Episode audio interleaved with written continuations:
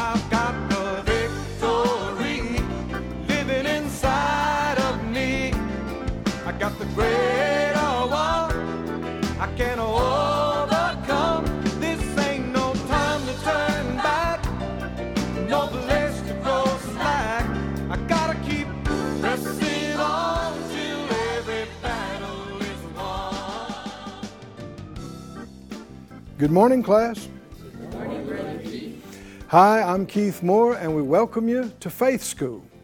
Faith School's the place where my spirit is fed, where my faith grows stronger, and where I learn how to be an overcomer.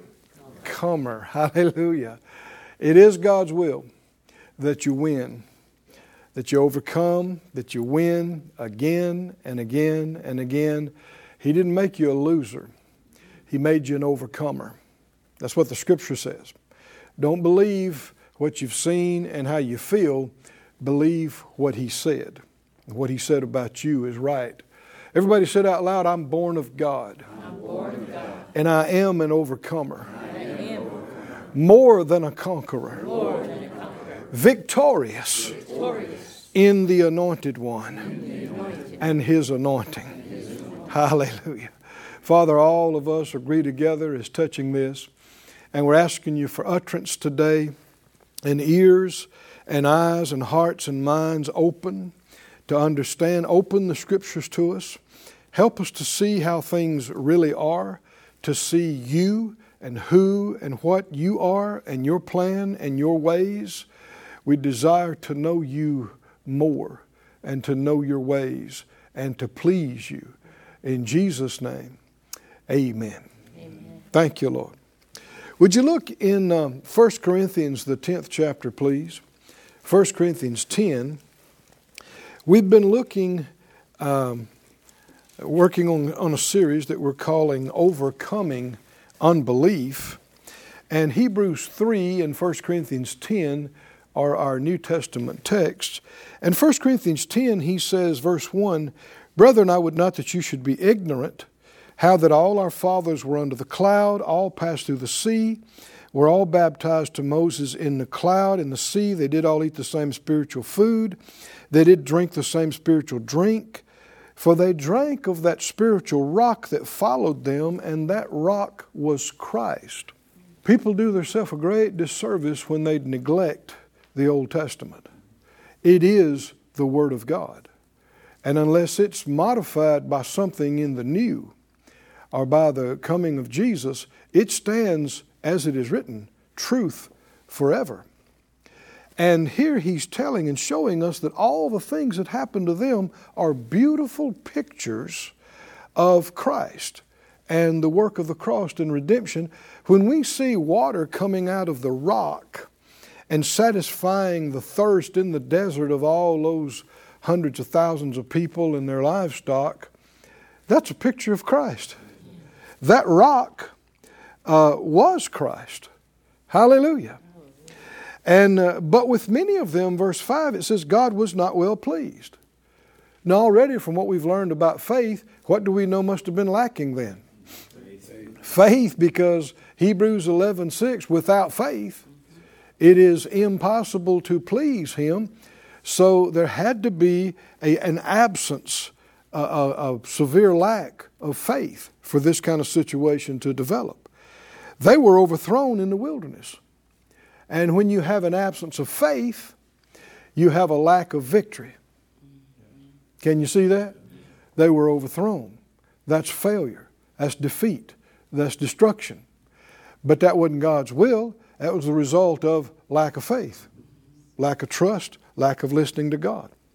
Now, these things are our examples to the intent we should not lust after evil things as they lusted. Neither be idolaters as were some of them, as it's written, the people sat down to eat and drink and rose up to play. And that's exactly where we are in our study of the seventh event. We're about to read this, what, what happened that he's describing in verse 7. Verse 8 Neither let us commit fornication as some of them committed and fell in one day, three and twenty thousand. Destruction. Neither let us tempt Christ, as some of them also tempted and were destroyed of serpents. Neither murmur ye as some of them murmured and were destroyed of the destroyer. What's he telling us? Don't do that so that that doesn't happen to you. Are any of these things relevant to us today? Yes. They, they have to be, or why do you take whole chapters in the New Testament to talk about it? Verse uh, 11 Now all these things happen to them for examples, and they're written for our admonition, upon whom the ends of the world are come. Wherefore let him that thinks he stands take heed lest he fall. Uh, let's go back then to Exodus, the 19th chapter. And like we said, we, we're looking at these 10 events that led up to them not going into the promised land. And we've already covered six of them. And now we're on uh, number seven what happened at Mount Sinai uh, or Horeb. And in Exodus 19, this is when they arrived there. And as we saw yesterday, uh, he said, verse 4 You've seen what I did to the Egyptians. You saw how I bare you on eagle's wings and brought you to myself. Now, if you'll obey my voice and keep my covenant, you'll be a peculiar treasure to be to me above all people. For all the earth is mine, and you'll be to me a kingdom of priests and a holy nation. That was God's plan. Good. Somebody say good. Good. Good and all good. And only good. And yet, if you look at what's recorded over in Deuteronomy and other places here in Exodus about what they said and Numbers, they said more than once, He brought us out here to kill us. He hates us. He brought us out here to kill us. Now, we must not look at that and go, well, they were just having issues back then. We just got through reading scriptures that said, don't let it happen to you today. Mm-hmm. Right? No. Are there anybody today that in, in the world, even church going people, that think God's got it in for them? God's against them somehow? Yeah. All kind of people believe some junk like this. And the scripture said, you know, in Hebrews 11, that great faith chapter, verse 6, he said, uh, we, we just quoted it earlier, without faith, it's impossible to please him, for he that comes to God must, it's not optional, it's required, must believe, and he mentions two things. Must believe that God is, and you must believe he is a rewarder of those who diligently seek Him. Now, let me read this to you from another couple of translations from the, uh, uh, the New American Standard says it like this Without faith, it's impossible to please Him. For the one who comes to God must believe He exists. Well, certainly. If you don't believe God exists, you're not going to pray, right? You're not going to seek him. He don't, you don't think he exists. So you got to believe he exists. And if he exists, and if he exists as God, well, then God has the knowledge. He has the wisdom. He has the power. If you believe he exists, you, you also believe he has power. But that's not where you stop. And you must believe that he proves to be the one who rewards those who seek him. And in looking up some of these words, uh, that, that, that, seems to be real accurate. Uh, we might say it like this he, he turns out to be the one who rewards those who seek Him. And we're told we have to believe that to make any progress, to even get to God and, and to receive from Him and follow Him and, and on and on. What? You got to believe He exists, but you got to go beyond that. You got to believe that if you reach out to Him and you're looking to Him for help, it's help you'll get. Right?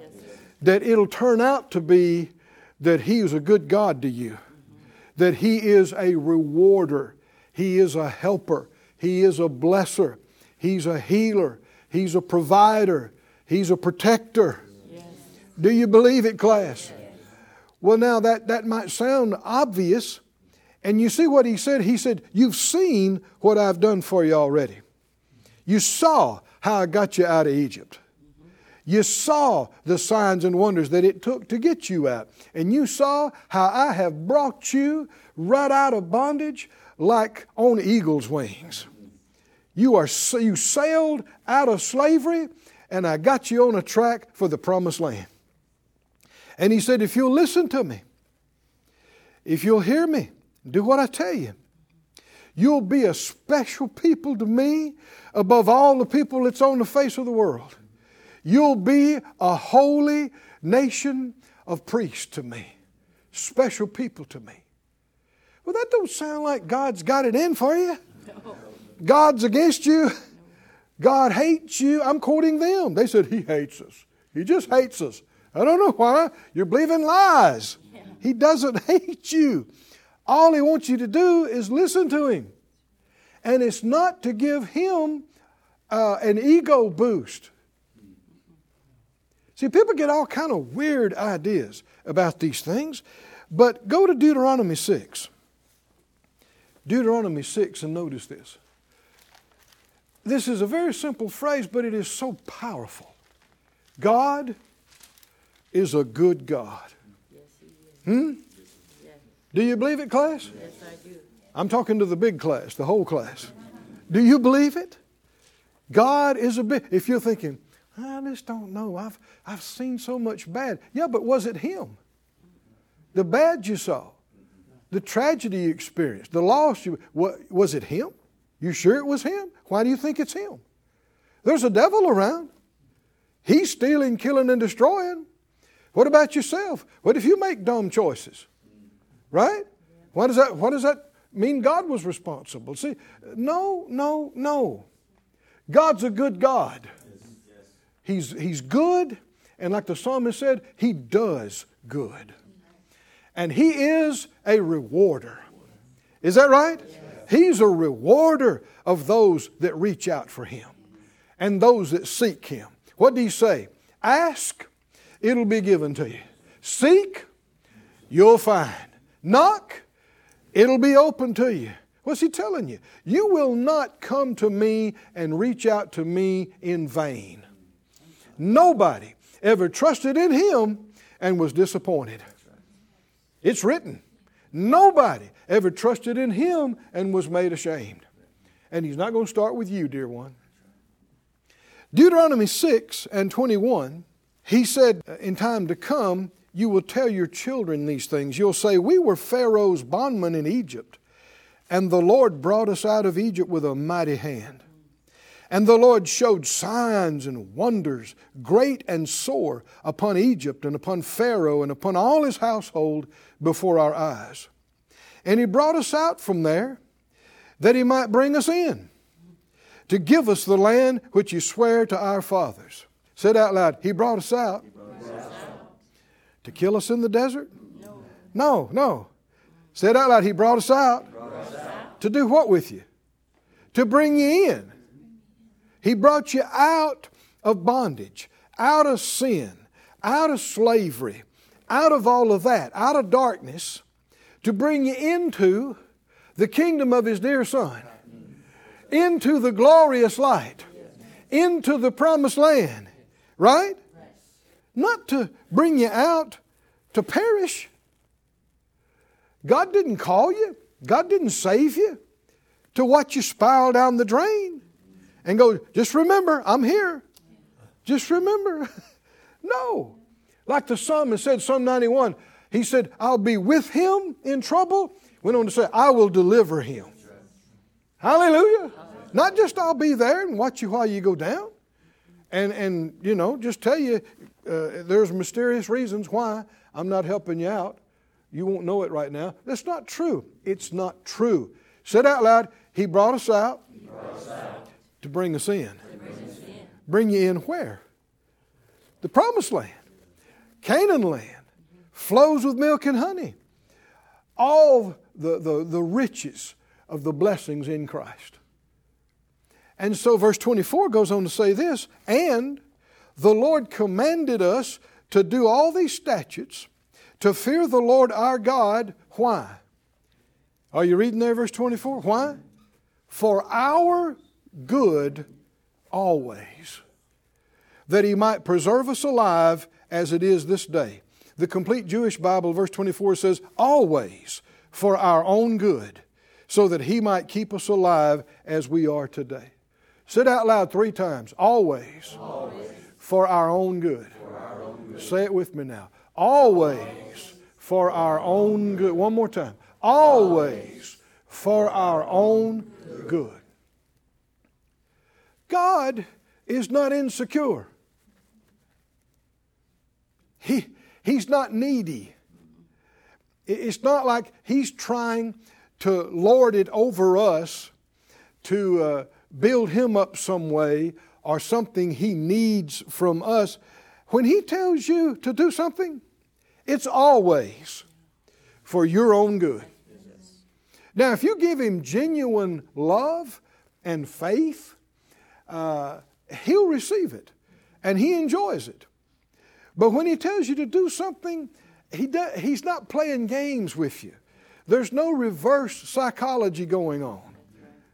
Are y'all with me, class? No, don't you believe any of this junk. Some of this junk is taught from the pulpits of churches. All this twisted, convoluted. You got uh, some people trying to say that, you know, uh, God is, is, working with the devil somehow and they're working together to. Co- well, if they are, we might as well just quit because, right? If God and the devil are working together, we ain't got a chance. No. No, the problem is not with God doing stuff that's bad for us and we'll never understand it. Say it out loud again. Always. Always. For my own good. For my own good. When He tells you something, that's what it's going to be. A thousand times out of a thousand. When He says, do this, stop doing this, change this. Tell me what it is. Always. It'll always be for my own good. Can you say amen? amen. Do you believe it? Yes. Well, that has to do with you believing that He is a rewarder. He's a good God. He's always got your best interest. Always. Your best interest. And there'll be times where it looks like it costs you something. It looks like it's hard or challenging. You don't understand. But if you just trust Him and just stay with Him, there'll come a time when you look back and go, oh, thank God. Mm. Whew, thank God. He was looking out for me. Right? I didn't have sense enough to see. I wasn't developed enough to even understand it then. But all you got to do is trust Him. Just trust Him, listen to Him, follow Him, always. Say it again, always, always. For, our good. for our good. Go back with me, if you would, to Exodus 19. You begin to see why he's saying these things. Because up until this point, they have not been convinced of what, what we were just shouting about. They're not convinced. They keep saying things like, He brought us out here to kill us which was a lie. But if you believe the lie, you're deceived, you think it's true, you will act on that. Of course, if you believe that God is out to get you, He has some kind of perverted pleasure in seeing you squirm, and seeing you suffer and die, that's not going to make you feel warm towards Him. Huh? But it's a lie. But they still believe the stuff. And what he wants to do, that's why he's telling them. He said, Now you've already seen what I've done for you. You didn't, I, I didn't let Pharaoh and his army destroy you. I didn't let the plagues get you. I've kept you. I've spared you. I protected your firstborn. I've, I've given you water when you didn't have any. I've given you bread out of the sky. I've given you meat to eat. I've, I've taken care of you. I brought you out of here like eagle's wings. And if you listen to me, I'm paraphrasing a little bit now, I got plans for you. You're going to be special to me among all the peoples on the planet. You'll be holy and a rare treasure to me and a nation and kingdom of priests. That doesn't sound like God's trying to kill you. Right? Now, why am I keep going over this? Because even though it seemed so obvious, he was unable to convince them. God was unable to convince them to believe this because he's not going to force them to do something against their will. And what happened next should have been convincing. He told them, he said, uh, he told Moses, he'd tell the people, get ready. I'm coming. Actually, what he did is he came and had a meal with them. Who's coming to supper? Jehovah, the Almighty. Uh, he said, tell them, tell them, get cleaned up, get your good clothes on, put a border around the base of this mountain. Nobody can come up this mountain lest they die. Nobody can see me and live. And get ready on the third day, I'm coming to see you. And so, verse 16, it came to pass on the third day in the morning, there were thunders and lightnings and a thick cloud on the mountain, and the voice of the trumpet exceeding loud, so that all the people that was in the camp trembled. Everybody knows this is not a normal natural phenomenon. There's shaking and thundering and lightning, and there's this giant cloud, and then there's a trumpet blasts.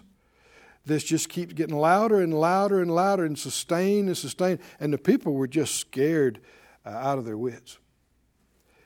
And Moses brought forth the people out of the camp to meet with God. Whew the one who created the universe. And they stood at the nether part of the mount, and Mount Sinai was altogether on a smoke, because the Lord descended upon it in fire, and the smoke thereof ascended as the smoke of a furnace, and the whole mountain quaked greatly. The whole place was shaken. Fire and smoke just going straight up over the whole mountain up into heaven. And when the voice of the trumpet sounded long and waxed louder and louder, Moses spoke, and God answered him by a voice. Whew. Now, you know, you would think, after experiencing something like this, you'd never have any trouble believing God, that He's real, right? And that He's powerful, and that He can do anything, but wasn't the case. The Lord came down upon Mount Sinai on the top of the mount, and the Lord called Moses up to the top of the mount, and Moses went up. And the Lord said to Moses, Go down and charge the people lest they break through to the Lord to gaze, and many of them perish. If they had tried to go up into the mountain, they'd have, they'd have died, they'd have been destroyed. The power of God was just too great for for mortal flesh to endure. And let the priests also which come near to the Lord sanctify themselves, lest the Lord break forth upon them. And Moses said, The people can't come up. You told us to set bounds. And verse 24, the Lord said to them, Away, get you down, you come up, you and Aaron with you, and let not the priests and people break through. And so Moses went down to the people and told them. And God spoke all these words. And this is where we get the Ten Commandments that were written in stone. And this is not our study to go through all of these, but I want you to notice the first two. The first two. What are they? I'm the Lord that brought you out of the land of Egypt, out of the house of bondage. You shall have no other gods before me. Number one. What's number two? You shall not make to you any graven image any likeness of anything that's in heaven above, or on the earth beneath, or that is in the water under the earth. You'll not bow down yourself to them or serve them, for I, the Lord your God, am a jealous God. What's the first two things he told them? No other gods before me, besides me. No other. What's the other one? No graven images. You don't make any graven images that you pray to, you bow to, you worship, you serve. None. Have you read the rest of this story? Now, if you back up to uh, verse 8, 19.8, even prior to this, when the Lord told them He was coming, even prior to what they experienced on the Mount, the people answered together, verse 8, when, when Moses told them what the Lord said he's coming. They said, All that the Lord has spoken, we will do. All that the Lord has spoken, we will do. And when he got through giving them all these instructions, they said it again. They said, Everything he said, we will do. And yet, not many days later, they violated the very first things that he said don't do. Uh, look, look in 20, chapter 24. Verse 3 Moses came and told the people all the words of the Lord and all the judgments. And this was after they had seen the fire on the mountain, and Moses was up there for all this and heard these commandments, Ten Commandments, and other things. And they had said to him, You go talk to him. Because if we hear this voice again, we think we'll all die.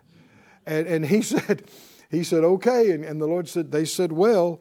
And the people answered with one voice, and they said, All the words which the Lord has said to us, we will do. We will do it. And yet, less than six weeks later, they violate the first two. They break the first two commandments. How can that be? When you look at it from this perspective, from our perspective looking back, it just seems uh, almost uh, uh, bizarre to, to try to think that could happen. And yet, in the New Testament, we're told, don't let it happen to you. Right? Don't let it happen to you.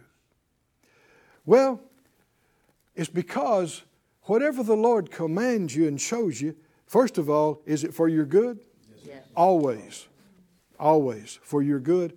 Then that's the thing the enemy is going to beat on to tempt you to get you to do because he wants to destroy you. Can you see that? And if he can get you to break the commandments and ignore what God said for your good and rebel and disobey God, then he gets access to steal and kill and destroy, even though it's not the will and plan of God, it was your choice, or my choice, or their choice. But by the grace of God, we don't have to do that. Somebody say, I don't have to do that. I don't have to disobey. I don't have to ignore God. I choose, with His help, to listen and obey, and it'll be well with me for my good always. Hallelujah. Our time's up again today. We'll see you tomorrow back in Faith School.